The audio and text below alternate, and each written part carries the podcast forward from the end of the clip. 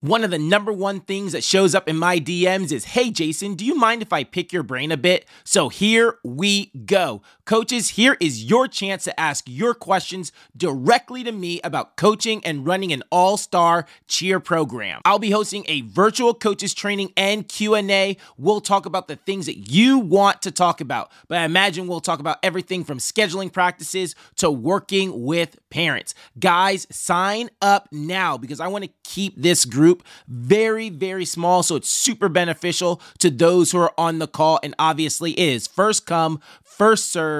Link in the show notes for more details. This question right here is why I'm not as close to families as I would like to be. And it is because the industry, families have turned very transactional over the years, meaning, you know, at one point And we're on.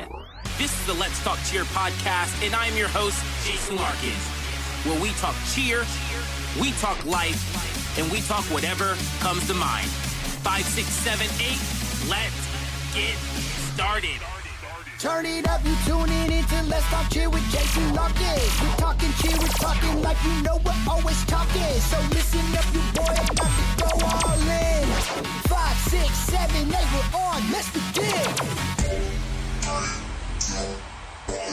This is episode number 108. Not sure if there's going to be a 109, but thank you for joining. We have a great show for you guys today, and today is all about tryouts. We took your questions that were DM'd to us and questions that were left in our question of the week submission link, and then we answer as many as we could. There are questions from coaches and owners as well as parents, and I tried to be as honest and as thorough as possible with a story or two. But before we get into that, if you're new, welcome to the show, and this is a great time to be joining the show starting at the very beginning of the season, talking about tryouts. And so that you never miss out on another episode, be sure to subscribe. New episodes every Tuesday on Spotify, on Apple Podcasts, and on Google Podcasts. And if you don't already, be sure to follow us on Instagram and on TikTok. Jason C. Larkins on TikTok and Let's Talk Cheer Podcast on Instagram. And a shout out to Claire, who's holding us down on IG. And speaking of shout outs, shout out to my mother, Sheila, Sarah, Robin, Chanel, Tamara, Heather Peterson of Flipside, Pablo, representing for all the cheer dads out there, our mate Michelle, Mike, the lean, mean coaching machine, Heidi, Adam, Jasmine, Casey, and our newest supporter, Melissa, for the best cookies for all occasions. Check out Sweet Miss Bake Shop on IG. That is not a paid ad. I just love her cookies and glad that she is supporting us. And yes, they ship. And if you want to help support the show financially, there is a link in the show notes for that. But the best free way to support the show is to share the podcast. Share the podcast. You know you have people in your life who would benefit from the conversations we have here on the show. So send a text message, post it on your Facebook, or post it to your IG. And by sharing it on your Instagram, you are entered to win a free coaches training with me. All you have to do is take a screenshot of an episode of the podcast, post that on your story, tag our Instagram in that post, and that is it. Share the podcast on your story, tag the Let's Talk Cheer podcast in the post, and you are entered. The more shares, the more entries. Winner will be announced in episode 110. Someone is going to win. Why not you? I'm the cheer director at American Cheer AKSC.com, sharing with you my life running a program, managing a staff, coaching the athletes, and working with the parents. And on the other side of the microphone is a cheer mom who represents all you parent listeners and asks the questions that you guys have. Don't be less when you can be more. Be more. What's good? How's life been? Life has been very good. As much as I love like the hustle and bustle of in the thick of, you know, like we say, in the thick of it, in the cheer season, these past 2 weeks, you know, my athletes don't go to Summit.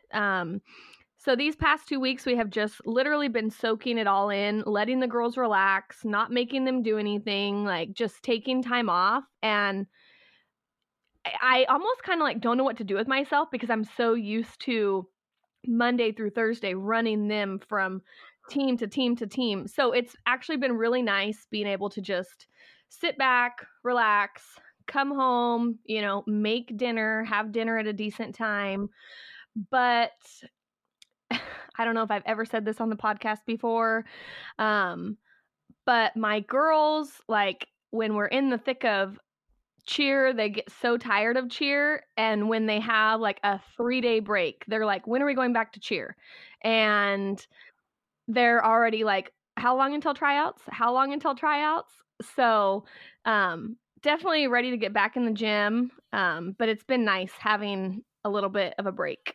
So how was the summit? How was your guys' time? Dude, summer was great. You know, I recapped everything in whatever the last episode was. So I won't go through the whole episode, but you know, it had its ups. It's like the whole season. It had its ups and its downs. You know, it had its highs and its lows. Trying to, you know, be happy for Blue, who ended on the win. Mm-hmm. You know, at the same time, you know, you still feel for Black and Red, who didn't make it on to finals, right? So it's like these, you know, what I feel better about this year though, is that, and I can't quite remember last year. Here's actually what I do remember last year and how I compare it to this year. I remember last year we had senior Black win. Did Blue hit last year? I can't remember if Blue hit. I can't remember if Blue hit 13 or not last year. Oh, you know what it was? Red didn't hit last year. That's what it was. And so I remember just having like, man, I wish they would have, even if we didn't win, it's always just better to go out on a hit, you know?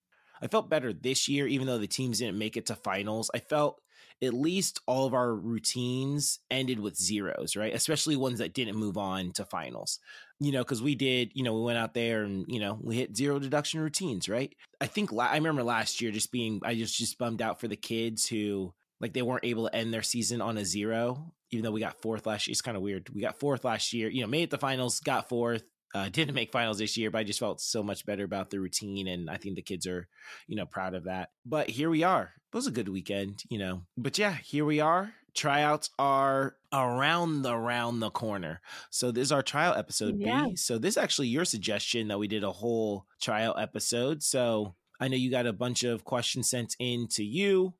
We had questions sent in to, you know, the question of the week that just kind of pertained to tryouts. And then we put it up on the Let's Talk Cheer podcast Instagram.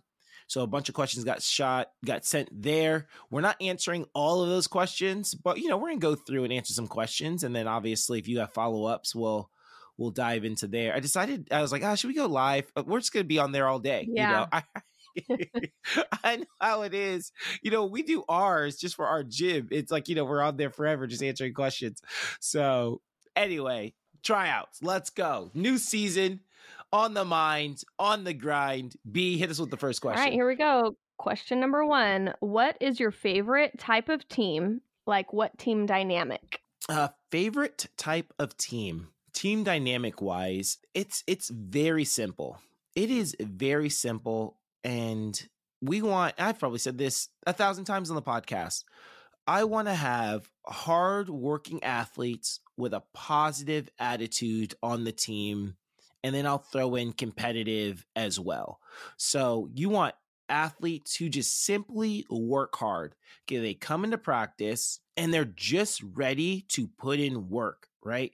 And so you want hardworking athletes. You want athletes who have positive attitudes. Like, so no matter what the situation is, whether things are going their way or things aren't going their way, you want athletes to have a positive attitude, you know, because the season is full of ups and downs. We can't only be hard workers when things are going our way. It's actually funny. The two Coach Wooden's first 2 words, and this is why they're his first 2 words. And it's really because of the most 2 important things. Industriousness, which is just hard work, right? You want to have hard workers, and enthusiasm. Those are the first 2 words Coach Wooden talks about on his pyramid. You want to have hard workers with positive attitude, and you want athletes who are going to be competitive, right? And so competitive, like, you know, to me is just that it's hard work, but it's just like, I won't be outworked, right? Like, I'm going to give it my all. If this team beats us, like, I'm not just going to be like, okay, we're just a bunch of losers that we're going to go, no, I'm going to keep going and I'm going to go down. And I kept telling this to Senior Block this year, right? We'd lose a competition and we lost, we lost a couple in a row. And I was just like, hey guys, it is what it is. But Aaron Rodgers had said this, football player, former Green Bay Packer, now New York Jet. This year during the football season, they didn't have a good season, right? And like a lot of people predicted them to go to the conference championship and or the Super Bowl, right? He'd won the MVP the last 2 years. And I was pulling for him, even though I'm a Giants fan. I really like Aaron Rodgers. Don't at me, people. He's controversial. Anyway, so they just didn't have a good year. And I remember they were talking about, hey, the media was asking him, should you, sit down the rest of the year? Like you guys, it doesn't look like you guys are going to make it to the playoffs. Should you just sit out the rest of the year and, kind of rest your body, prevent yourself from getting injured? And he said, I don't want to sit down until we are mathematically eliminated from the playoffs. And he said, if we're going to go down, we're going to go down scrapping. And I just kept telling that to the athletes. Like, if we're going to go down, we're going to go down scrapping. Like, we're not going to just roll over and just give up on the season because we lost a couple competitions. We're going to go down scrapping. And so you want competitive athletes, if they're individually competitive, that they're always trying to outdo themselves. You want friendly competition within the team. Like, you don't want to have like rivalries where kids are trying to sabotage other kids on the team, but you want, when this kid is hit 5 out of 5 stunts, you want to be at they hit 5 out of 5, I'm going to hit 5 out of 5. Oh, they, they were able to stick and stand their tuck. I'm going to stick and stand my tuck. Right. And so you want competitive athletes, you want a competitive nature in your program. You want to have, if you get the whole team competing every single day, then that's a great thing. Hard workers, positive attitude. That is the perfect team dynamic if we're not talking about like skills, So there you go. That's my long-winded answer. Good to know. All right. Question 2, top reasons why you wouldn't move someone up. Top reasons why you wouldn't move someone up. The number one reason is they just flat out just don't have the skills, right? Like every team is made up of skills, right? You need to have, the score sheet says you need to do X, Y, and Z in order to score, these certain points. And so you have to have a team that is able to do those skills, right? And so the number one reason why you wouldn't move someone up is simply just because they don't have the skills to make said team, right? Because everyone has to be able to pull their weight. Now, outside of skill, there is maturity or mentality, or if they're emotionally ready for that type of team.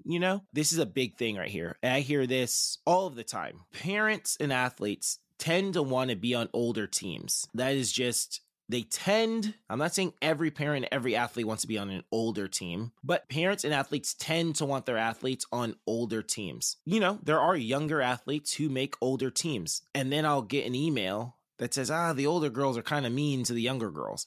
And high school girls just aren't that nice. High school girls tend not to be that nice to each other. For whatever reason. I heard Jordan Peterson say this. He said that guys express anger through like physical violence, and then girls express anger through reputation destruction and like innuendo, right? So girls tend to talk about each other more than guys do, and guys tend to fight, like physically fight each other more than girls do, right? And so when girls don't like girls on the team, they're just like, mean to them, right? Like we don't see fights, like physical fights break out, but they talk behind their backs and all those sorts of things, right? And so especially like high school girls do that a lot more than like youth kids or obviously mini kids, right? The point is, you have parents who are like really excited that their athletes on an older team, and then later complain about them being with the older, the older girls are mean. Like, yeah, that happens. It literally happens every year. Every year I get that email from a younger parent who's athletes on an older team. So you kind of got to think about that. Like, is this athlete going to be able to handle being on an older team, right? Are they mature enough to be on an older team? Are they emotionally ready to be on or on any team? And so those are things you have to consider. Flat out, do they have the skills? Are they emotionally ready for that team?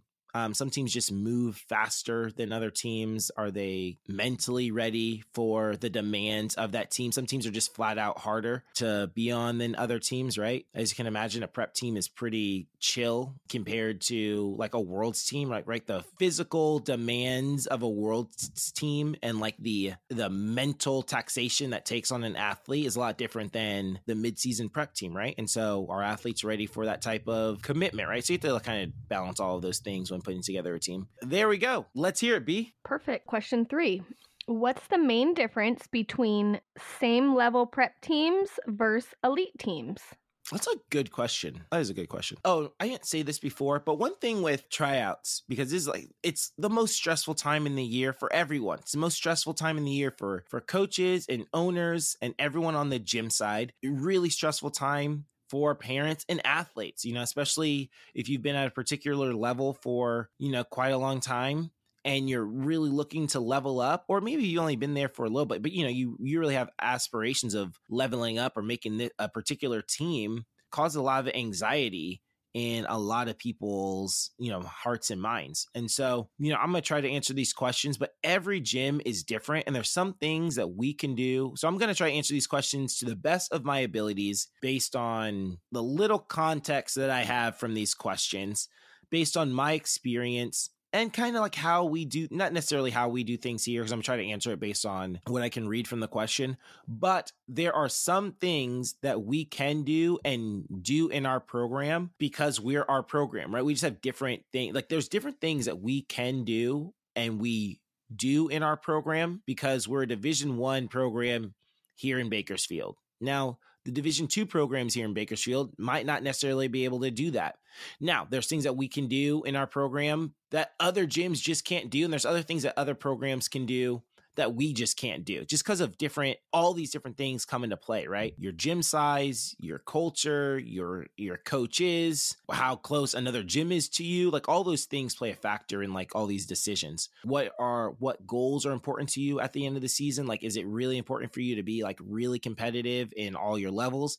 Is it only important to you to be competitive like in one particular level? Is being competitive not something you care about at all, right? So all those things matter when putting together teams. So question is, main difference between prep and elite? Really, first, it would be the experience level of the athletes. Most of our prep athletes are between their first and third year cheering. I'm guessing there might be some who are more than 4 years, but most of them, I would guess, are between their first and third year cheering. And so just flat out experience. Obviously, experience comes with skill. So the skill level, there is a difference in our program between prep and elite. To make one of our elite level one teams, you know, you have to have the standard level one skills, back walkover, front walkover, probably a switch leg in there somewhere, right? And so you have to have those certain skills, and we don't have a skill requirement for our prep teams. And the other thing is just the commitment level of how far do you want to travel? Like we try to keep traveling. We try to keep it so families don't have to get a hotel room for our prep teams, where they could just do the trip all in one day, drive there, compete, drive back. The last couple of years we have gone to Vegas. It's kind of like a consequence from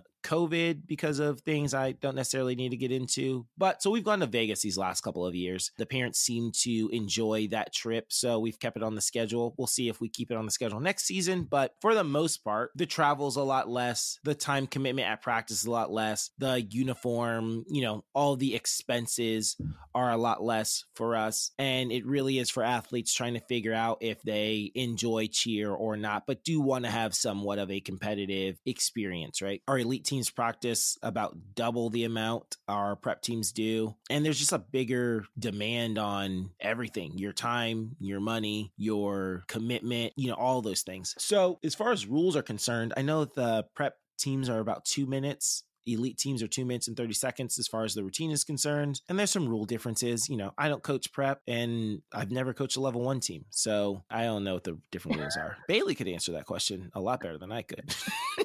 I would say Bailey would be a perfect person to answer that. Yeah, definitely. I would say as a parent, from my athletes going from a prep level one to elite level one, 100%, like you hit everything right on the nail. The demand for time, like your time commitment, is a big thing. I think depending where you what gym you're at. There's a price difference and the travel. That's like the biggest thing. I know for my girls, when they went, they were from prep, you know, I think it was like fun and we're having a good time. You know, there was definitely serious moments and all that stuff. I think it was more fun for them as opposed to elite. Not saying that elite's not fun for them, but it's more serious. So that's what I could tell, like in the athlete, it was like, oh yeah, we're going to practice, haha, giggling, laughing, and then go to elite. And it's like, all right, here we go. Time to like really get down to work. So yeah, no, I feel you. Good job. Good answer, B. The parents need to hear those things. All right. So B, let's get to a break. And when we come back, we're answering more of your questions, guys. We're answering more of your questions. We got more. Let's get to a break and we will be back. True story. When I was a kid, my sister would practice her back handsprings down the hill on the side of our yard. Back then, buying mats from Tumble Track was not an option, but now you can step your tumbling game up with a folding incline mat by Tumble Track. Start perfecting those rolls, kickovers, handsprings, and tucks with these cheese wedges that come in 3 different sizes and 3 bold colors. Get ready to flip, twist, and tumble like never before with the safety of an incline mat by Tumble Track. Link in the description.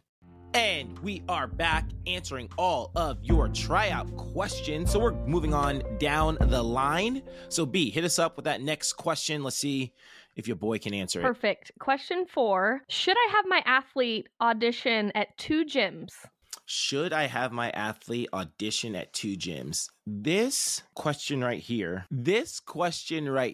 is why I'm not as close to families as I would like to be. And it is because the industry, families have turned very transactional over the years, meaning, you know, at one point it really was teams were like, they were just extra loyal to their program, right? Through the good and the bad, like no matter what happened, they were going to die with those colors, you know? And over the years, it's kind of shifted where families are a lot more transactional than they used to be. I'll give you an example real quick, B. You have the twins. We all hear about the twins. And you love the twins, right? And no matter what, you're always going to love them. It's going to take, who knows what it would take for you to actually like kick them out of the house and be like, you are never allowed to come back, right? Like maybe there's a tipping point, but maybe they could do something that could make you finally go, yeah, you guys can never come back here, right? But that's like, you know, it's like way down there. Like it's something outrageous. You couldn't even imagine that they would, that they would get to that point, right? Because your love for them isn't based on anything they do for you, right? They can't do anything for you. They're just your kids, right? And so you have what we call unconditional love for your daughters, meaning your love does not come with conditions. It's not, I love you if you get good grades. I love you if you make, you know, the level 2 team. I love you if you, you know, if you love me, right? Joey's a very funny kid and she'll go, I don't love you, right? And she says it. And she says it just to annoy us. Ashley tends to get, like, if she says it about me, she'll get like, no, we don't say that. And what I always tell Joey is, I don't care if you love me. Joey, I'm always going to love you. And I always tell her that. Like, I want that embedded in her brain. Joey, it doesn't matter. I'm always going to love you, you know? And so, right, unconditional love versus like, you know, transactional, which is my love or our relationship comes with, you know, conditions, right? One day the girls will get an apartment. Maybe they'll share an apartment together. That'd be cute. Little twin roommates. And, you know, but their landlord is going to have conditions on which they're allowed to live there. And the conditions are, you know, pay the rent and, you know, pay the rent on time, put holes in the wall and don't do all this stuff. And if you don't do X, Y, and Z, you'll be living on the streets, right? And in return, they go, okay, well, we're going to pay you this money, which means you're going to keep up with the maintenance in the apartment and you're going to, you know, make sure the toilet works and make sure the lights are on or whatever those conditions are, right? And if you fail to meet these conditions, then I'm going to, you know, move to a different apartment, or I'm going to do this, or I'm going to do this. Right. And so they have a transactional relationship. And what I've seen over the years is that families have moved from more unconditional love and loyalty for their program to more transactional relationships with their program, right? And so it gets hard to, again, like I said, it's the reason why I'm not as close to families as I want to be, because I see just the transactional relationships that happen in the gym. And I'm not talking about our gym necessarily. I'm just talking about like in the industry, I see it a lot, but that, right. And so that's a perfect example. Should I audition at two gyms? Right. And the reason why they're auditioning for two gyms is because they don't care about what gym is better for their athlete. They just care about what level their kid makes. Right. That's, or what, and that's basically it. Now, I'm assuming a lot of things in this question, but should I audition at two gyms? I want my daughter to make a level 3 team. If she doesn't make the level 3 team at this gym, she's going to try out here. And if she makes level 3 there, she's going to go there. I could care less about the coaching. I could care less about the culture. I could care less about anything else other than my daughter making level 3. Right. And so, you know, there we go. So should my daughter try out for two gyms? Yeah, I guess. But if you're going to be, if parents are going to be, you know, I think we all say this about big companies, not necessarily like big gyms, but big companies, right? Oh, I'm just a number there. I'm just a number there, right? Oh, don't bank with them. Don't bank with Wells Fargo. You're just going to be a number there. Bank at your local credit union, right? Oh, don't go to California All-Stars. You're just going to be a number there, right? And so, but if parents are going to be transactional, then they should expect gyms to be transactional as well, right? So anyway, B, what do you got? I'm sure you have some input on this question. I would like to talk to somebody that is considering having their athlete try out at two gyms. And like, no rhyme or reason behind it. I just would like to know like their thought process. So for me and my family and my children, there's only one D1 team in town, and that is our gym. And, you know, nothing, I have absolutely nothing against D2 gyms, but I understand when you said, you know, if my athlete doesn't make a level 3 team at one gym, I'm going to go to the other gym. And if she makes it, that's where we're going to stay. From my heart, I can understand why a parent would think that. And I totally get it. Like, that's the same, like in my household, like my girls want to make a higher level team. I understand. I feel like you have to do what is best for your family, for you, your athlete. And, you know, that the saying goes along with the grass isn't always greener on the other side. So, you know, if your athlete makes a level 2 at this gym that has great coaches, and most of the parents, you know, are great. There's not that much drama. Like, it just like you love the gym, like you just vibe with the people and the coaches, but they only make a level 2 team, and you go over to, you know, Susie's gym down the road and you make a level 3 team. I think you have to know and understand that it might not all come, like, you're not all your hats are in a basket. Does that make sense? Like, you don't you might not vibe with everybody, and you might not like the coaches, but your athlete made a level 3 team. So I think you really have to like weigh those decisions. I know for me right now, like, there's no other gym that, you know, is a D1 gym in our town. So I'm not in that predicament to say, oh, well, do you want to try out for Susie's gym down the road, or do you want to try out for American? I'm not in that situation. So I have no idea what my thought process would be. I do know that I love the culture that we have at our gym. I have a lot of friends there. My girls love the coaches. You know, my husband always says it best, like, we train to win, and it shows. So I don't know. I really would just love to talk to somebody that is considering trying out for two gyms, just because I'm not in that predicament. So I would like to know like their thought process, and there's more to it, I know, from someone that's actually in it, of why they're thinking about that. The only thing they're thinking about is which team is my daughter going to fly on, what higher level team she's going to be on. That's the only thing. Honestly, I've been doing cheer for too long. It's the only thing. I mentioned it this time, but it's flying and it's what level they're on. You know, I was in Southern California. We had California All-Stars 30 minutes south. We had California All-Stars about 40 minutes north. We had Cheer Force about, 40 minutes west, you know, not to mention Intensity, which was down the street, which was, they're probably D1 at the time. I'm not even sure if we had D1, D2 at the time. So, you know, they're just the other gym in town at the time. You know, so we were surrounded. I mean, there is lots of movement in Southern California. Yeah. Kids move gyms all the time in Southern California. It's crazy. And so, yeah. Kids just, when kids didn't make the team they wanted, they went somewhere else. 100%. When the list came out, if the kid did not make the team they wanted, they just drove to a different gym. It happened every year, right? And so, or she's not going to fly on this team. Well, she's not flying. We're not staying, right? My buddy Edwin, he always hashtags, I fly or I quit. It's like his, it's his hashtag. If I fly or I quit, right? And so you just hear it every single day. So that's the thought process.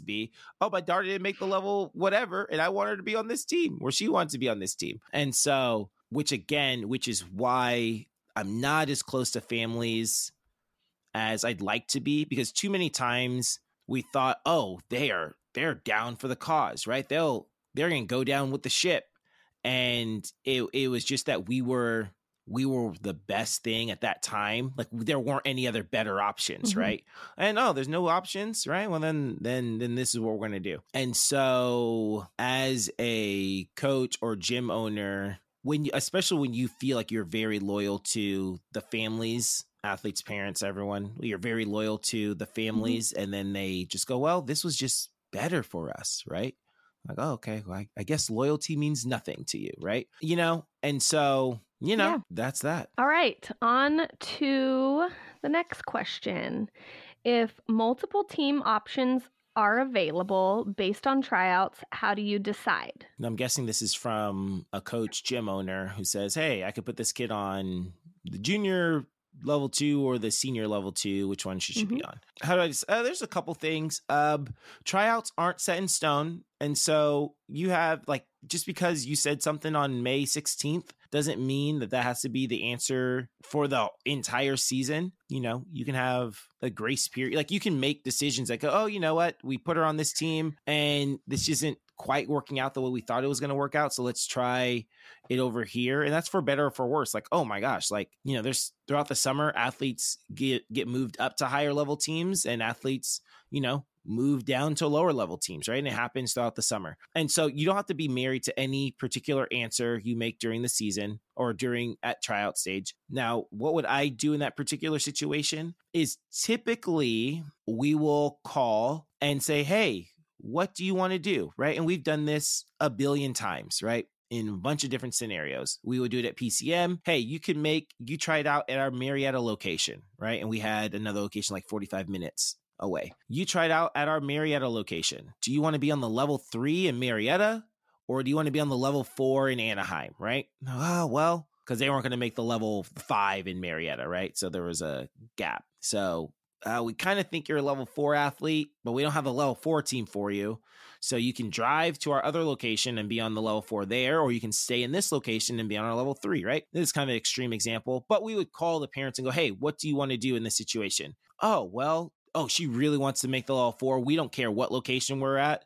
Send us to the Anaheim. No, you know, she has a really busy schedule. She's a whatever. She really needs, it's really important to us. Like, her sister's in the gym. It's really important to us that we stay in the Marietta location. Awesome. Or we'll call parents. Hey, would she rather be a flyer on this team, or would she rather base on this team? Oh man. Yeah. No, she really wants to be a flyer. She'll be a flyer on the lower level team instead of base on the higher level team. No, she really wants to move up levels. Doesn't care if she flies or base. Doesn't care what she does. She just really wants to be on a higher level team. Awesome. We'll do this. And so just kind of getting parents' feedback on kind of their thought process behind those things. And it's not that we call every single parent, because, you know, gyms still have to try to put together competitive teams and do what's best. And if every parent and family made the decision on what team they make, all teams would be terrible everywhere. But, you know, there's sometimes you're like, you know, I'm not really sure what to do with this athlete, and they can go either way. You could also put the athlete on both teams, right? They can cross over. They can be on both teams.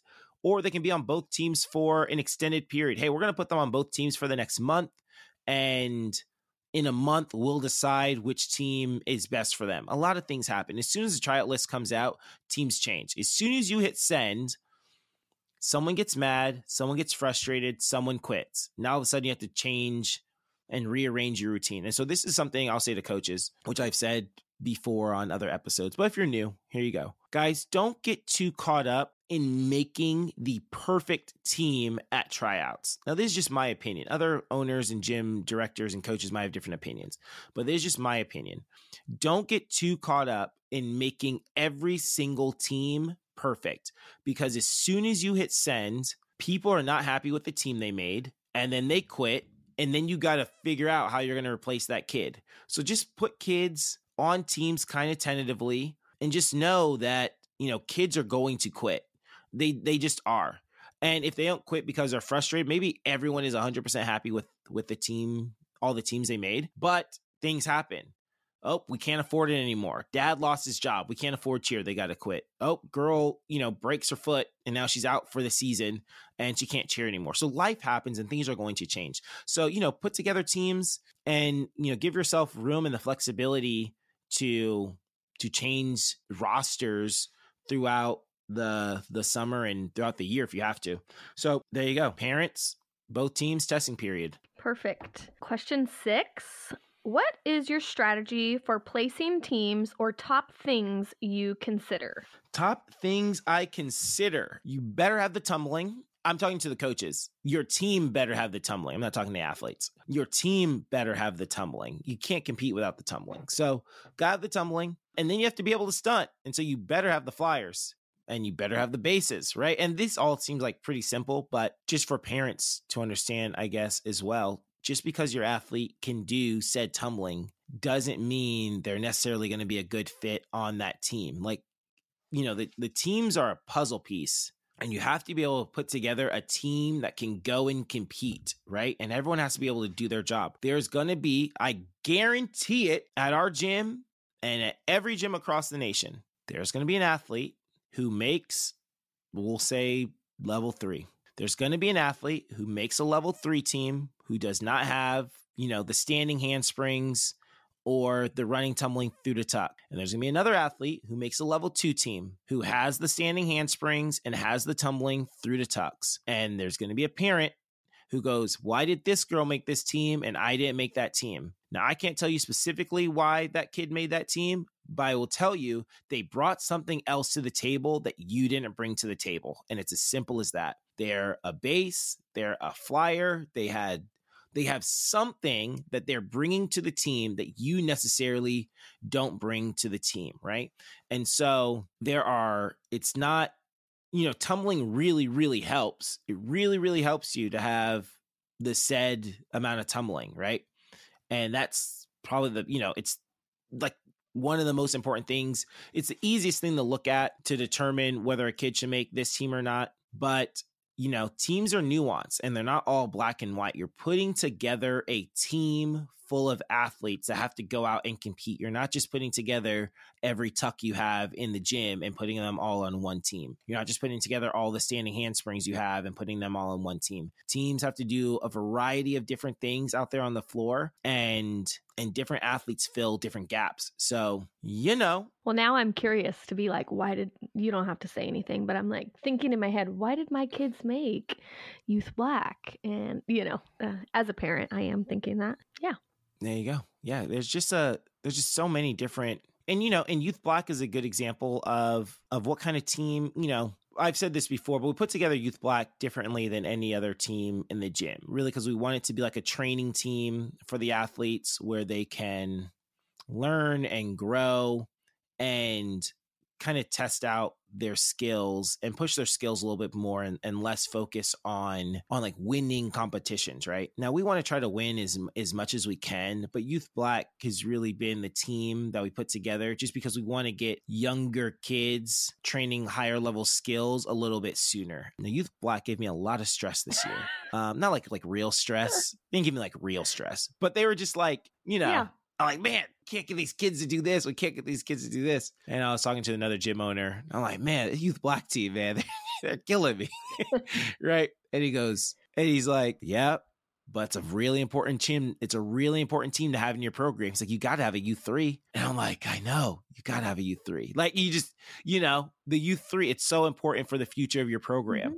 And so we're a little bit more lenient on who makes youth black than we would who makes, you know, senior black or senior red or, you know, those types of things. Right. And so, or even like junior white, like we're more lenient on kids who make youth black than we are who make junior white. Junior whites are junior level 1 team. For those who don't know, youth blacks are youth level 3 team. So, you know, and so all those things like come into play, like what's the goal of this team and what role do they play in the gym? And so all those things come into play when it comes to deciding your gym and, or not your gym, but your teams at tryouts. Right. And any follow-ups for that, B? No, not necessarily. I mean... All right, well then let's get to a break. All right, well then let's get to a break. We're quick, guys.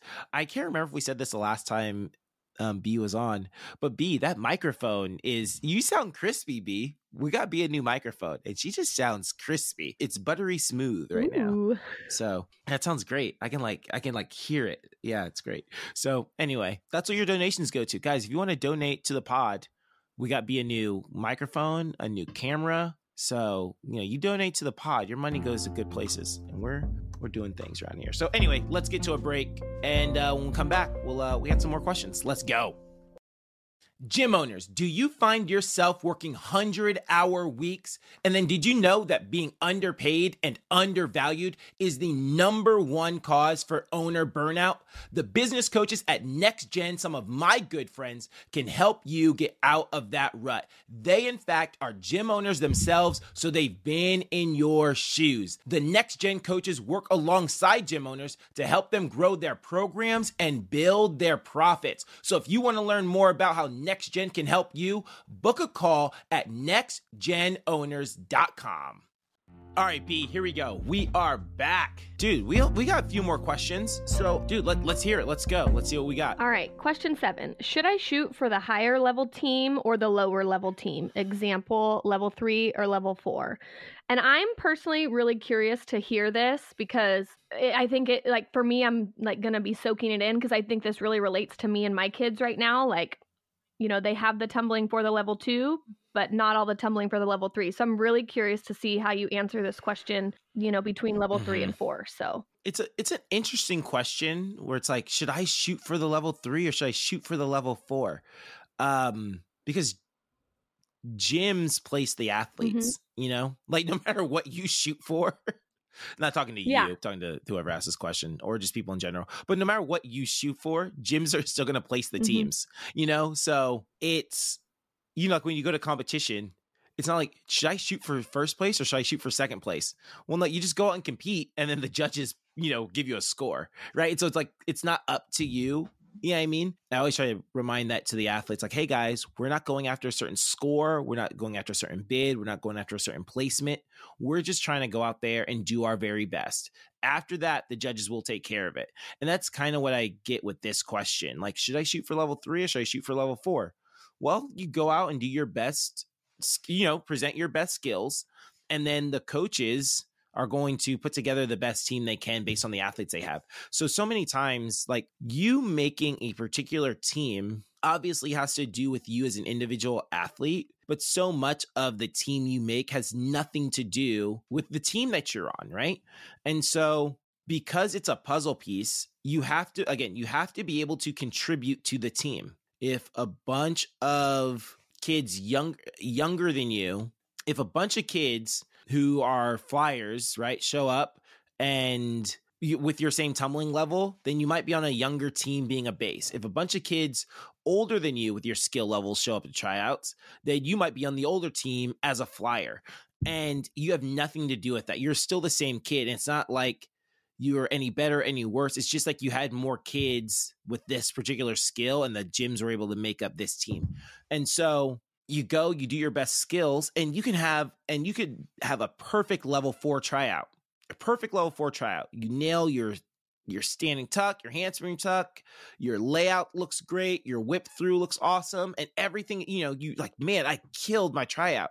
I'm going to make the level 4 team. But if no one else at your age and ability tries out, then you're probably gonna make the level 3 team, right? And some gyms, it's not even you're gonna make the level 3, you're gonna make the level 2 because you're too old for the junior level 3. You got to be on the, you know, senior level 2, right? And that has nothing really to do with you. It's all these other factors that determine the team that you make. So there you go. Like that's, so do your best tryout and then gyms place teams. Yeah, I think I will say as a parent, and I think a lot of parents can relate to me, is it is hard. And this is just as a parent, like no coaching involved or anything. It is hard to have your athlete have the skills of, say, a level 3 team and try out, but with all the dynamics that the coaches have to go through, they make a level 2. And I think that took me a while as a parent to understand that, well, my athlete has all the skills for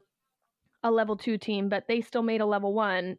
You know, that's it's really hard to understand that, but I get it now. It stinks, but I understand. So yeah.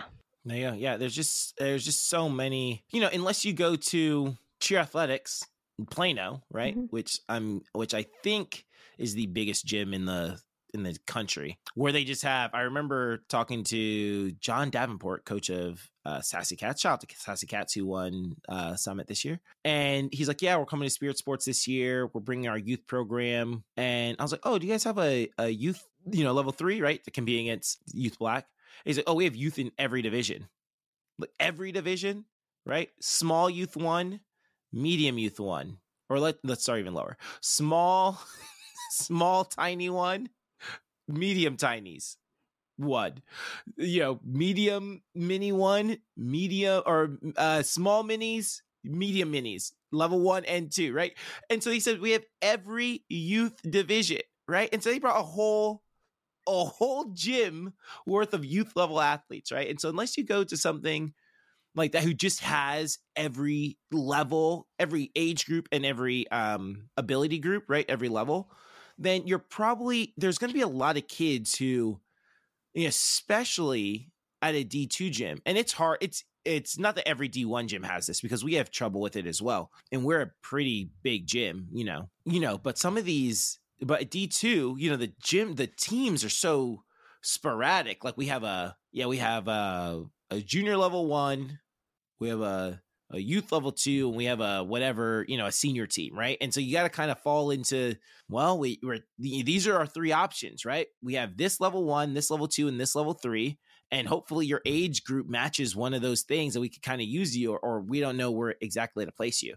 And so again, it's harder. I mean, we figure out a way to make it work because we have a little bit more, I mean, we're able to have a little bit more options, but it is even hard for us who have even more team, you know, age and ability wise, but it is hard in that sense to place everyone on their exact team and skill level. Mm-hmm. Now, that being said, guys, you don't necessarily want to be on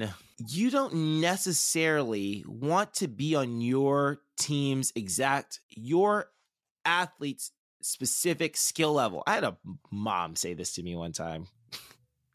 Her kid didn't make this particular team. I can't remember what team she wanted her kid to make, but the kid didn't have the skills, right? Kid didn't have the skills at all, right? Could kind of throw it, but like didn't have it. And I said, you would be very mad at me if I put your kid on a team with their exact skill level, right? Every kid on the team had their skill level. And she's like, yeah, I would. I'm like, yeah, so why should I put your kid on the team? If you're going to be pissed off at me, if every other kid on the team, like you want your kid just to get carried, right? And everyone else does a heavy lifting and we just put your kid, because if we built our team only based on your kid's skill level, you know, we'd be a terrible team.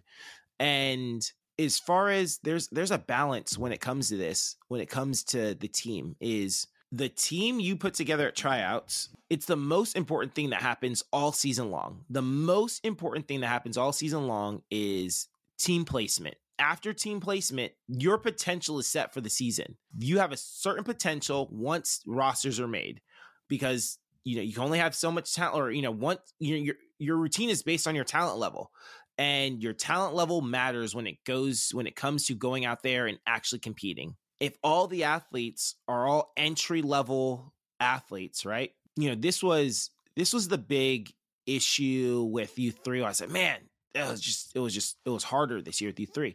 We spent so much time training like the tucks for the kids, right? Trying to get the kids to land on their feet and trying to get the kids to get timing and do all these things. We're not able to spend time on anything else, right? We spent a lot of time. You only have so much time in the day. Everyone has 24 hours, right? All of us, we wake up, we get 24 hours, and we get to choose how we use that 24 hours. Now, B, I'm guessing you spend 0% of your time training yourself how to tie your shoe, yep. Right? You spend 0% of your time on training yourself on how to tie your shoe. Now, you have to tie your shoe every day, but you don't train it anymore. At one point, you spent a decent amount of time training how to tie your shoe, yeah. Right? But because you don't have to train yourself on how to tie your shoe, you can use that time for anything else you want in the world. Anything else, because you already have that skill mastered. But if you didn't have that skill mastered and you had to take time out of your day, you know, whatever time you took out of your day to do that, that would be real time out of your day that you wouldn't be able to use towards anything else towards your day, right? And so when we have entry-level skills or the skills aren't there, you know, quite there at all, we have to spend time training those things. And when we spend time training those things, we're not spending time training other things, mm-hmm. right? And when you don't have the opportunity to spend training other things, right, you're going to get beat in other categories, right? And so that's why you can, I remember being at PCM and for whatever reason, I'm trying to argue about putting a kid on a particular team.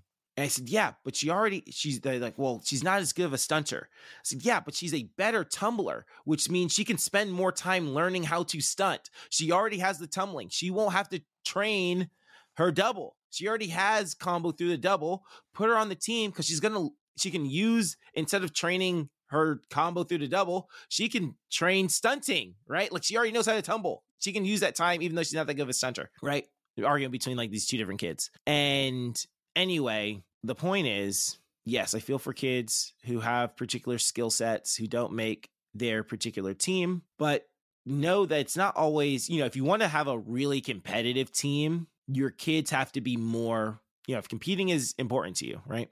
You have to have more than just those particular skills, right? Now, okay, I was trying to say this before, but there's the two parts of the season. The tryout season, right? Yep. Hey, I made this team. I'm so happy, or I'm so discouraged and this sucks, right? There's that part of the season. And then there is the rest of the season. Practices. Again, I said this before, but I'm willing to guess, and I'm not saying that your girls didn't have fun on Youth Black, but there is a part of your girls, I'm guessing they had less stress on Youth White than they did on Youth Black, right? Because just flat out, they already had they own the tumbling, yeah. right? The tumbling never came into question for them. The stunts never came into question for them. And so they're able to enjoy that experience more than the experience of being on Youth Black. Now, kids need to be challenged and they need to be able to push their limits and their abilities and have challenges. But there is a part of, like, anytime you ask crossovers, it's like 90% of the time when you ask crossovers, which team they enjoy more, like which team do you enjoy more, right? Or is like less stressful. It's always like the lower level team. Now they might enjoy they might have more friends and have better relationships on, you know, the youth level 3 versus the youth level 1. And I get all those things. But like, as far as like, I think you understand yeah. what I'm saying. Like, as far as like their stress level is concerned, yep, right? Definitely. And I'm not talking to you. I'm talking to everyone out there. Like, there's this balance between those things. And they have to have the rest of the season, you know, when we're conditioning and, you know, we ripple tucks at the end of the practice and go, hey guys, everyone has to land on their feet every time for, you know, this amount of reps. You know, that is, you know, they have to do that every practice. That means when tucks come around, those kids, you know, who make the team with like barely tucks, they get really stressed out during that time of practice. Or when they have to do these things that are kind of like, oh man, that's like really, it gives those kids anxiety and they have to do that all season long. So I get like not making the team you want to be on because you have a certain amount of skills, but there is a definite trade-off when you make a team and you absolutely own all the skills. For that particular individual, particular aspects of practice are more enjoyable and less stressful. So anyway, I talked forever. I tend to do that. It's okay. Good to know. Okay, so let's move on to question number 8. I think this is going to be good for a lot of people to hear going into this next season. So what if you're unhappy with the team you make? How to politely decline the team offer? Is it a no-no? And me personally, we've never declined a team, but I know people that have. So I'm very interested to hear this. If you are going to politely decline an offer, then politely decline the offer, right? It's just politely decline it and say, oh, you know, whatever. I think that we started doing this at CBU. I heard it from California All-Stars, and maybe we'll start doing it at American because I really liked it. We started doing this at CBU, that we said on the thing, on the tryout sheet, man, we should do it. On the tryout sheet, it said, I will accept a spot on any team in any position. And I think that's what California All-Stars said. I will accept the position on any team in any position. And then we put, I will only accept a spot on blue, which was our competitive team, or I will only accept a spot on gold, right? And you had to check one of those things, right? I'll accept any team, any position. I'll only accept the spot on blue. I'll only accept the spot on gold, right? Most of the kids in our program at CBU wanted to make blue, which was the competitive team, right? And so, but when kids put, I'll only accept the spot on blue, and we're like, yeah, ain't no way you're making blue, then we would give those athletes a call. Hey, kid, are you sure? Because I don't know. You're just letting you know. If we don't have a spot for you on blue, you just want us to flat out cut you, right? Yeah, if you don't have a spot for me on blue, just flat out cut me. Awesome. You know, and some kids will get flat out cut, and other kids will go, you know what? Second, now that I'm getting this phone call and you're giving me a little foreshadowing, I think I'll accept the spot on gold as well. Yeah. Right. And so anyway, I saw that California All-Stars did that. I think we should do that anyway. But what the point of what I'm trying to say is, if you're unhappy, how do you politely decline? So Let me ask, say, I'm just going to throw it out there. My kids make a youth level 3 team again, which they can't, we know the story, but if my kids make a youth level 3 team and they didn't want to make that team, should I email you and just say, hey, Jason, we as a family have decided that a youth level 3 team is not going to work out for our family this year. So, we're sorry, we're going to choose different endeavors. Thanks for the opportunity. Or should we say, hey, Jason, youth level 3 team, that's not going to work out with us. Can we work something out to see if a different team works out, or should we just go about our business? I would say, I guess I go, how unhappy are you about the team you didn't make? I think that's the thing. How unhappy are you about the team that you didn't make? Because they're not always going to make the team they want, and that is just life. And I think cheer gives us a slightly different impression because we're like, well, they could have made this, like there's so many options, or they could have made this team.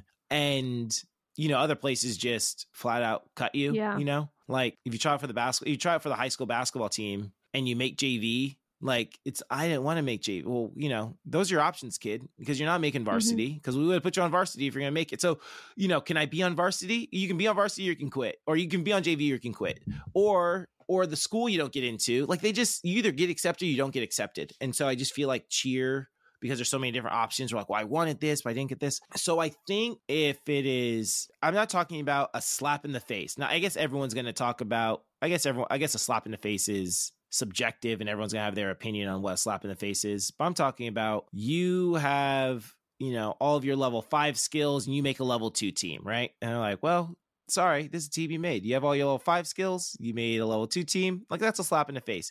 You're kind of a tweener kid, you're a tweener and you could have made this team or kind of made this team, and you are crossing your fingers, right? If you're crossing your fingers at tryouts, then it's not a slap in the face, right?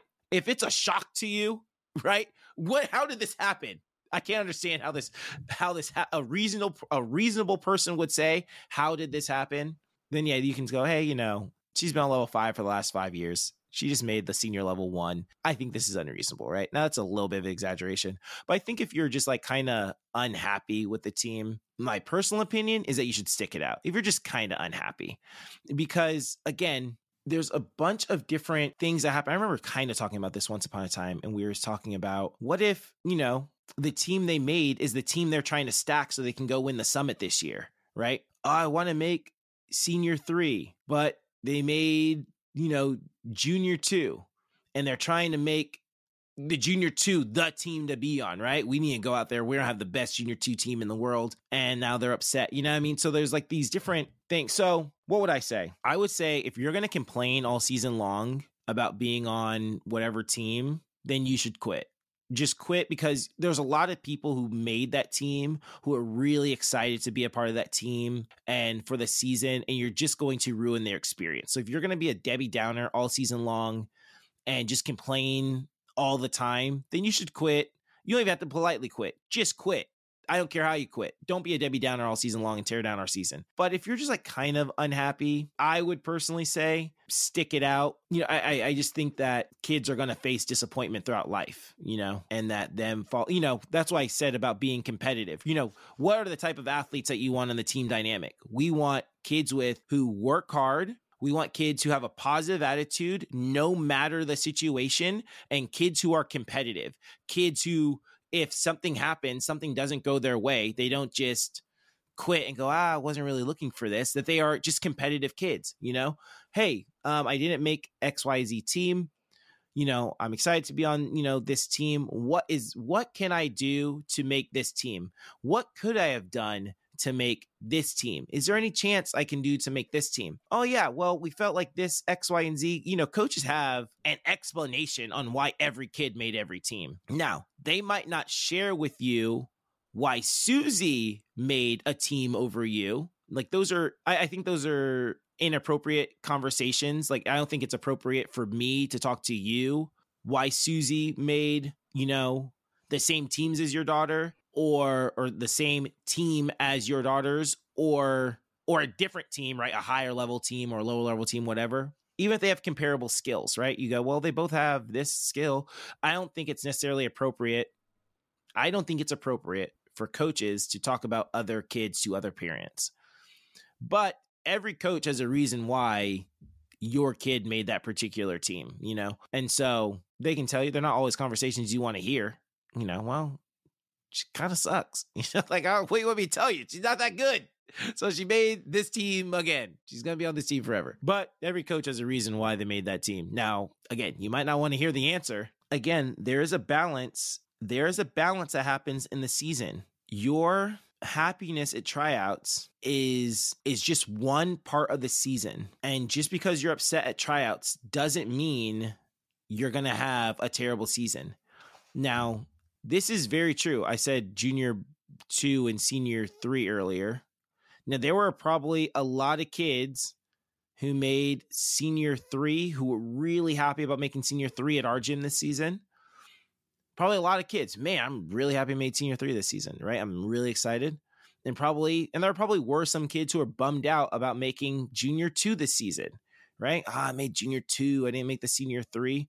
But and I'm only talking about competitively wise. I'm not talking about anything else other than wins and losses.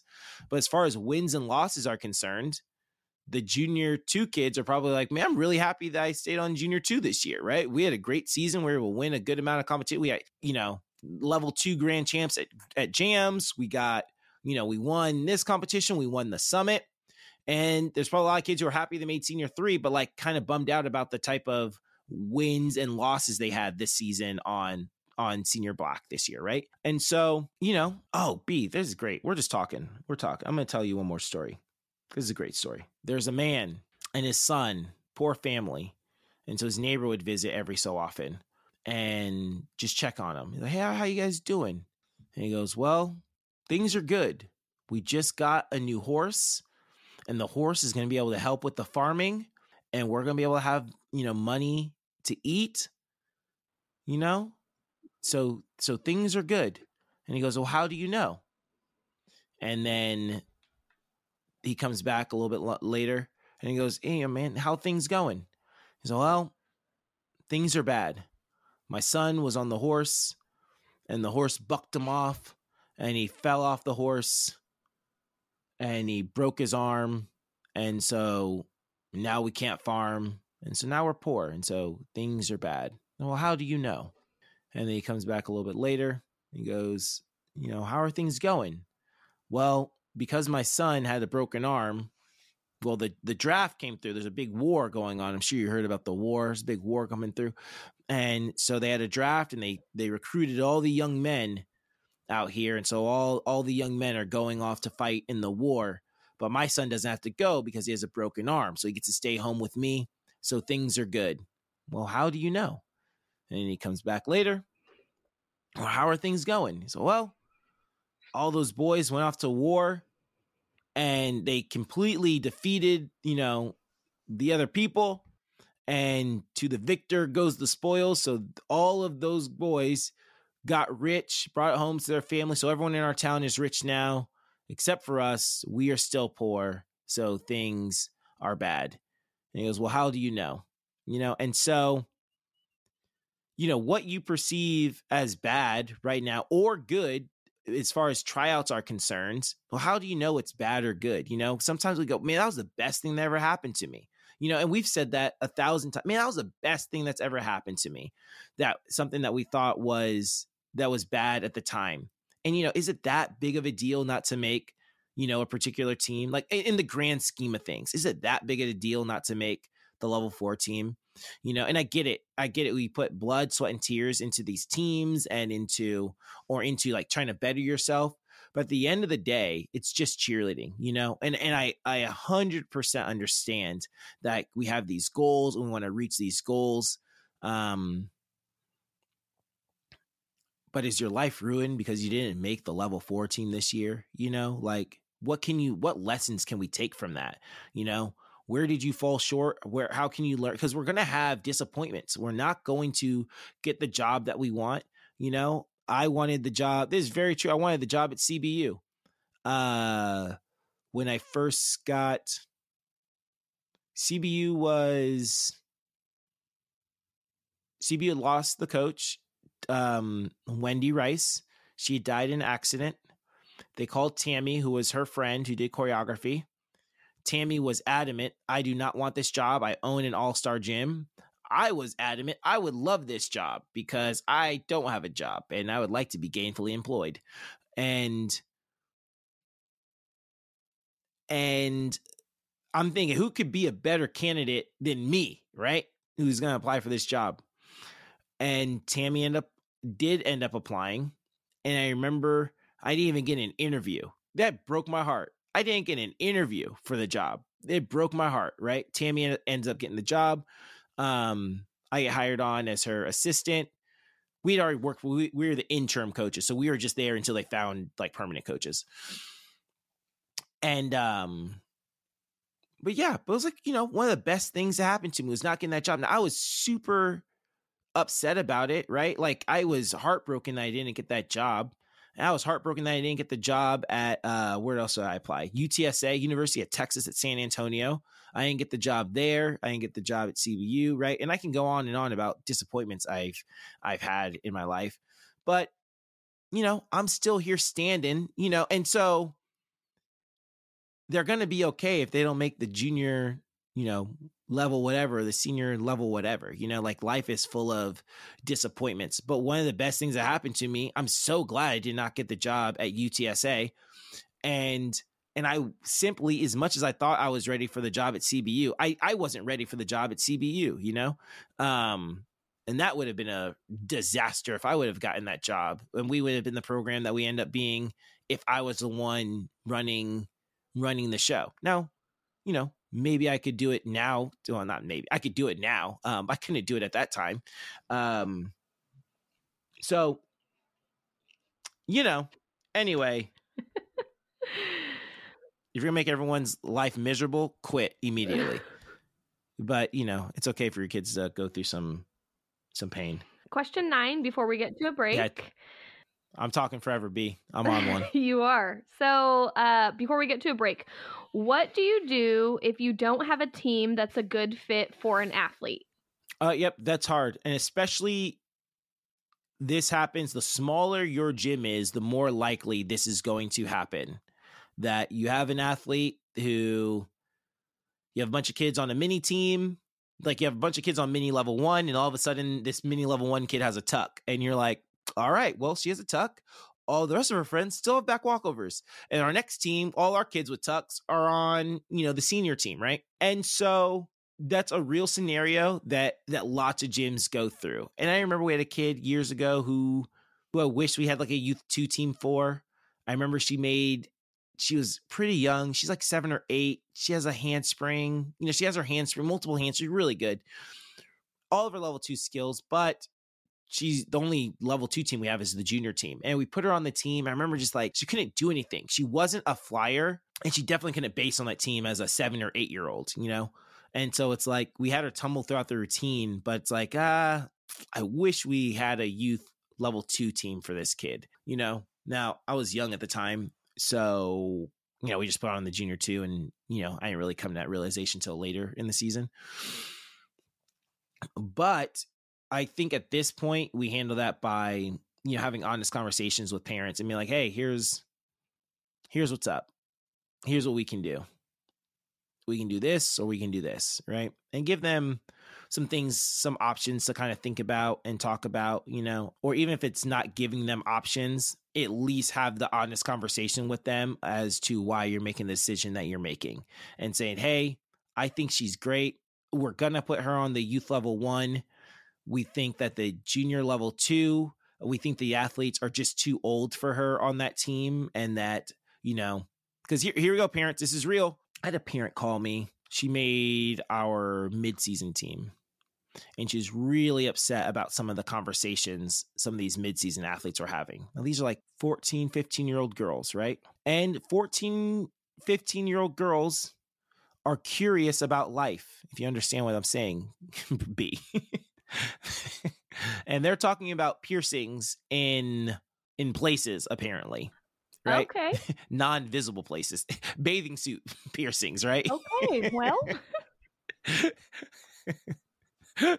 Man, this mom, she was so funny. She goes, and they were talking about piercings. I can't even tell you where they were talking about piercings. And then she tells me, and I go, okay. I can't even repeat it. However, I'm going to repeat it right now. But I remember her saying, you know, my daughter overheard those conversations. And I'm like, I feel you. I really do. I wouldn't want my daughter overhearing those types of conversations. And, you know, I can assure you the coaches weren't participating in those conversations. You know, the kids do tend to have conversation when the coaches aren't listening. Kids tend to talk about what they talk about, right? And, you know, and so that's a reason why you wouldn't want to put a super talented 7-year-old on your junior 2, because what I have learned is no matter how much of angels I think all of these kids are, and no matter what angelic traits they present to me, I have gotten to the point where if you tell me one of the athletes said or did X, Y, and Z, I go, okay, well, it's probably true. I don't go, I can't, but there's no way that she did that. I go, yeah, okay, well, all right. I believe all what I've learned over the years is that all of these kids are capable of mischief, you know, mm-hmm. and they're not as angelic as we want them to be. And they're all capable of mischief. And so do you want your 7-8-year-old on a team with 15-year-olds, because those kids have completely 2 different types of conversations when coaches aren't listening, you know? And so it's kind of the same thing I said before. Talk to the parents about kind of options, or just tell them the decision you're making and just say, hey, you know, here's why we made X, Y, Z decision. Or you put them on 2 teams and just kind of let it test out and say, hey, we're going to give it another month before we decide. So that's what I would do if we don't have an exact team. Like, you don't have your perfect team for that particular athlete. So there you go. Good to know. All right. Want to get to a break? Yeah, we'll get to our break, and then we will have our last question to answer. Last question, and then who knows? I might go off on a super tangent. Who knows? We'll see what happens. All right, guys, stick around. We'll be back.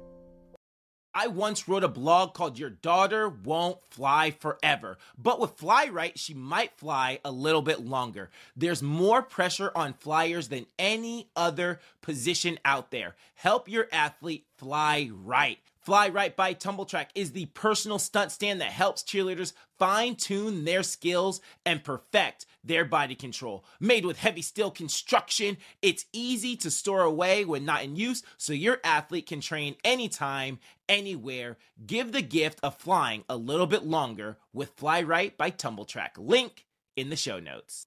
All right, guys, we are back. We're about to wrap up. We have one final question, and then who knows? I might have closing thoughts. Well, who knows? You never know with me. We might be on for the next 2 minutes. This show might go on for the next 15 minutes. We're going to find out right now. So B, hit us with the last question.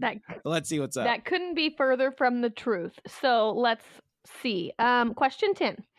Tryouts are approaching for new season, and one of the worst attitudes will be a senior. My first instinct is to not put her back on the team, but is this detrimental? Is it an easy way out as a coach? All right. First things that popped into my mind, which I didn't even think about this, but everything in your program, we're trending towards 10 minutes. Everything in your program that happens, you either teach or you allow. I'm going to say it again. Everything that happens in your program, you either teach or you allow, so that's one thing. What would I do in this situation? We have a senior who has a bad attitude, right? And it seems like their production, tolerance is starting to outweigh their production. Intolerance is starting to outweigh their production. So I think I would advise to have a conversation with this athlete and the family before placements and go, here's the behavior that we've been experiencing. Here's my take on your behavior. Here are the changes I expect to see. And if I don't see these changes, then these will be the consequences. This is what I've seen. This is kind of what I get from what I've seen. This is what I now expect. And if I don't get what I expect, these will be the consequences.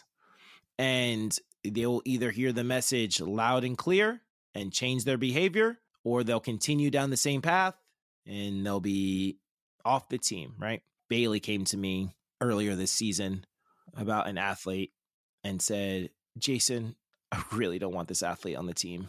I said, well, here's what we'll do. And I told her that same thing that I just said.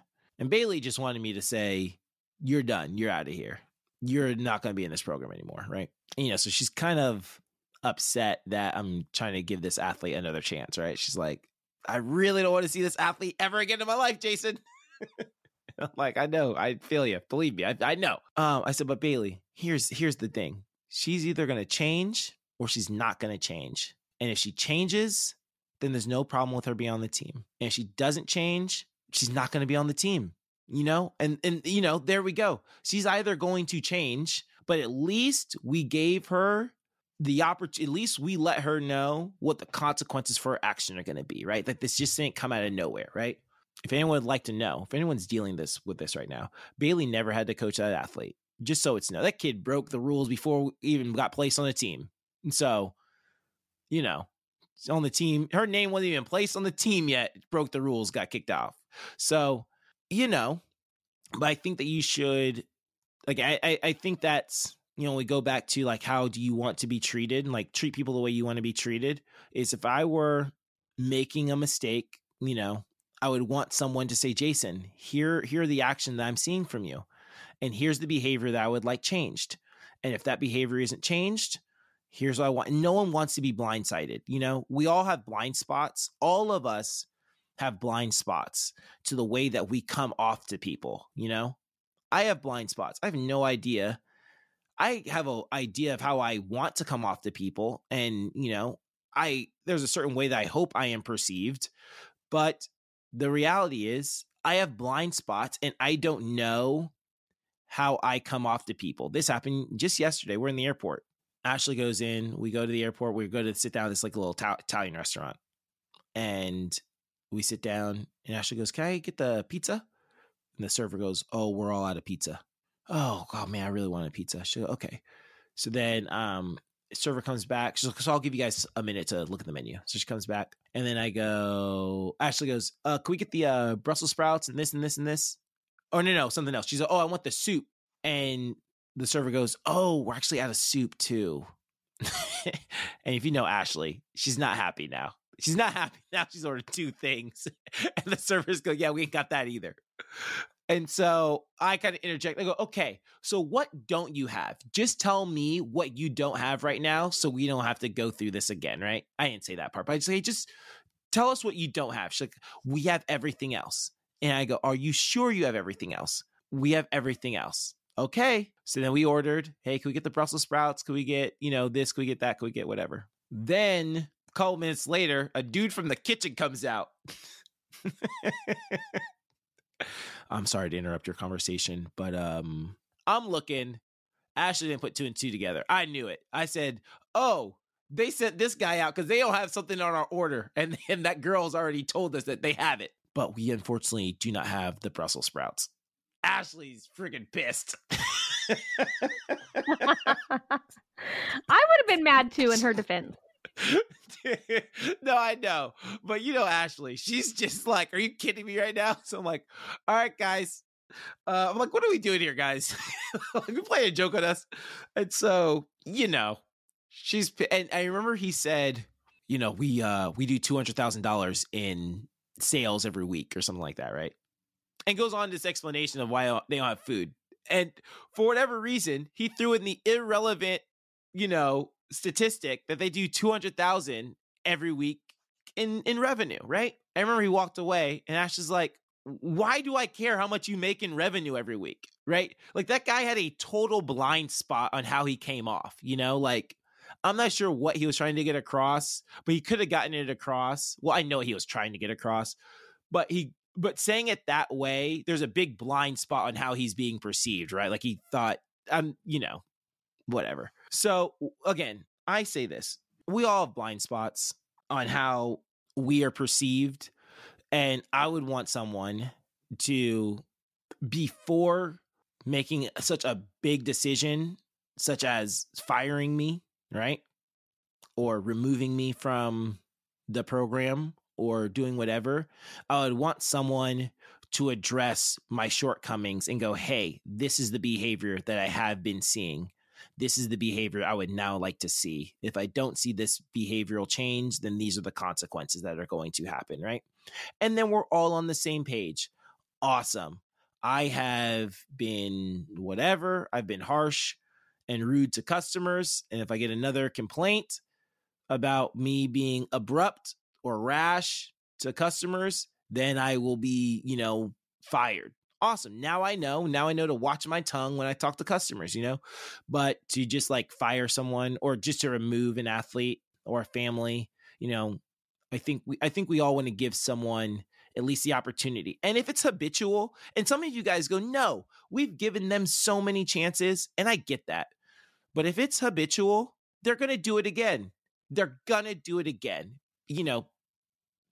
And then you can at least say, "I let them know. I tried to warn them. They didn't listen," you know, opposed to it just being like, it just came out of nowhere. When in reality, maybe it didn't. Maybe you've had it, but, you know, and put it in writing as well. So I would do that. But anyway, I know I kind of snuck that one in there. So people might underestimate that. Put it in writing. "Hey, we talked about this. This is what I want to see. This is what I want to change. And if this doesn't happen, this is going to happen." Put that in writing for sure. And then happen again. If it's habitual, right? If it's just part of who they are, then they're going to mess up at some point and then you'll be able to get them off the team. But I will say this, this is my cheer A to Z. In cheer A to Z, we get to letter X. I guess we're skipping it. Cheer A to Z, letter X. I know. I'm not even sure what letter we're on right now, but we're doing X right now. X is X out negative people, right? And that is staff, that is athletes, that is families from your gym. And I have preached that for years. I haven't always followed it, but it is 100% true because I am telling you right now, we have had negative, all those things, negative staff, families. When I say families, I'm talking about like the parents and athletes in our gym. And when they are no longer a part of the gym, everyone's life is better. Everyone, staff feels better. Man, I love the culture we have on staff right now. Everyone gets along. We are like, you know, we're gelling, right? you know, you feel it on the teams. Man, it's so much better not to have this kid on the team right now. Like, we all, again, we gel, we get along. Oh, it's so much better not to have, you know, this family in the gym right now because of X, Y, and Z, right? And so is it the easy way out? I mean, I guess it feels, you know, I never want to be a coach that just just kicks people out all the time. And so it kind of feels like, and I talked about this not too long ago. I'm like super patient with the athletes because you know, they're going through the process of maturation, right? They're maturing, they're getting older, and there are kids that I could not stand when they were in the 6th and 7th grade. And by the time they became seniors, they were kids I really, really liked, right? They went from kids who just drove me nuts and then became kids who I really, really enjoyed and, you know, just loved, right? And so I know they're all going through that process. And so as a coach, I'm trying to let them get the bugs out and not be someone who gives up on them before they had a chance, you know, to reach maturity, you know? But at some point, you got to do what you got to do, right? And it's hard to know. You don't know who's going to change and who's not going to. That's the hard. You just don't know. Like if you know, if you had a bell, an alert that would tell you, yeah, this kid's not going to change. Cut your losses now, or this kid, hey, just give them a little bit more time. They're going to get there, right? The thing is, you don't know who's changed. Some kids never change. Some kids mature. So I guess you just got to go with your heart on that one. That's what Ashley would say. Anyway, that was more like a 15-minute answer. So you got anything for me, B? I don't have anything. There you go, guys. Okay, so I'll wrap up with this. I'm going to try to be done within 7 minutes, because that would put the episode at 1 hour and 50 minutes. So I'm going to be done last thing. But who knows? I might be done in 2 minutes. The one thing to keep at tryouts. Always remember, it's just cheerleading. I have been cut from many teams. I have been flat out cut where I did not make the team. I have not made the mat. I have been taken out of stunt sequences. I've been taken out of tumbling. I have not gotten the job I've wanted. I've had girls break up with me. I've had it all happen, right? I've had, you know, I got into every school I wanted, but I didn't really apply to any schools. So I wasn't shooting for the stars, people. But, you know, there are lots of schools I couldn't have gotten into, but we've all gone through, you know, the heartbreak and disappointment of not getting exactly what we wanted when we wanted it, you know, but all those things shape us into the people we are today. If we allow them to shape, all of those are opportunities for us to learn and grow. If we choose to look at them as opportunities to learn and grow. Now, we can be bitter Bettys in the moment and whine, complain, and make excuses, or we can say, man, you know what? This is what happened. And I'm going to make the best out of it, right? And those, you know, that's something that you get to choose as a person. You get to choose it as a coach, as a gym owner, as a director. You get to choose it as an athlete. You get to choose it as a family and as a parent. You know, how are we going to do this? You know, nothing is permanent. Just because it happened today doesn't mean it's going to be a forever decision. You didn't make the team you wanted. That doesn't mean you're not going to be on the team. You know, next week, every year, something happens to a kid. A kid breaks their ankle. A kid has to move. A family loses their job and a position opens up. And if you're at home, you know, crying because you didn't make this team, you know, I'm telling you, I remember you said this, B. You said, you know, if I quit and I go to another gym, I'm not coming back to American. Like if I'm leaving and I'm not coming back no matter what happens, the kids have to play a different sport. I'm telling you this. If a kid quits, if Susie quits and she was next man up on level 3 and then Becca has to move, I'm not calling Susie. Susie already quit. I'm calling someone else. I'm just letting you know. I'm not calling Susie who quit and threw a tantrum because she didn't make, you know, the whatever team she wanted, even though she probably would have been the next best fit for that team. I'm moving on with people who stuck it out with the program. That happens. Yeah. So, you know, be patient. Choose, look at it as a learning lesson, and the team you're on might end up being the best thing that ever happened to you. And coaches, don't stress. Kids are going to leave. kids are going to quit. Try to put together your best team. Know that you can, nothing is set in stone. It's not in concrete. Like, you can make a decision and go, hey, we wanted you on this team. Turns out we're going to do this. And overall, during this tryout season, treat people the way you want to be treated. Best of luck to you coaches. Best of luck to you athletes. And it's a long season, you know? So, and just know it's like nuance. It's not necessarily your athlete. There's so much nuance that goes into these teams. Mm-hmm. So much nuance that goes into these teams. So that's it. B, what you got? I don't have anything except for, here we go, 23-24 season. There we go. Let's do it. Guys, it's been real. It's been fun. 5, 6, 7, 8. We're out. Hey, Let's Talk Cheer Podcast listeners. Although this episode has come to an end, there are a few other cheer podcasts out there that you can add to your weekly routine. If you're a gym owner or gym director and want to dive more into the business side of things, then check out the Connecting People and Profits podcast with host Dan Cotton. If you're a former cheerleader and want to hear the success stories from other former cheer athletes after their cheering days are done, then you'd love the Life After Cheer podcast with host Danielle Donovan. And if you're a cheer parent and need another cheer parent to relate to and want to hear things from a cheer mom's perspective, then the Cheer Mom podcast is for you. Check one of them out, check them all out, and we'll see you guys next week. Thanks for watching the Let's Talk Cheer podcast. Definitely subscribe so you never miss out on anything from the show.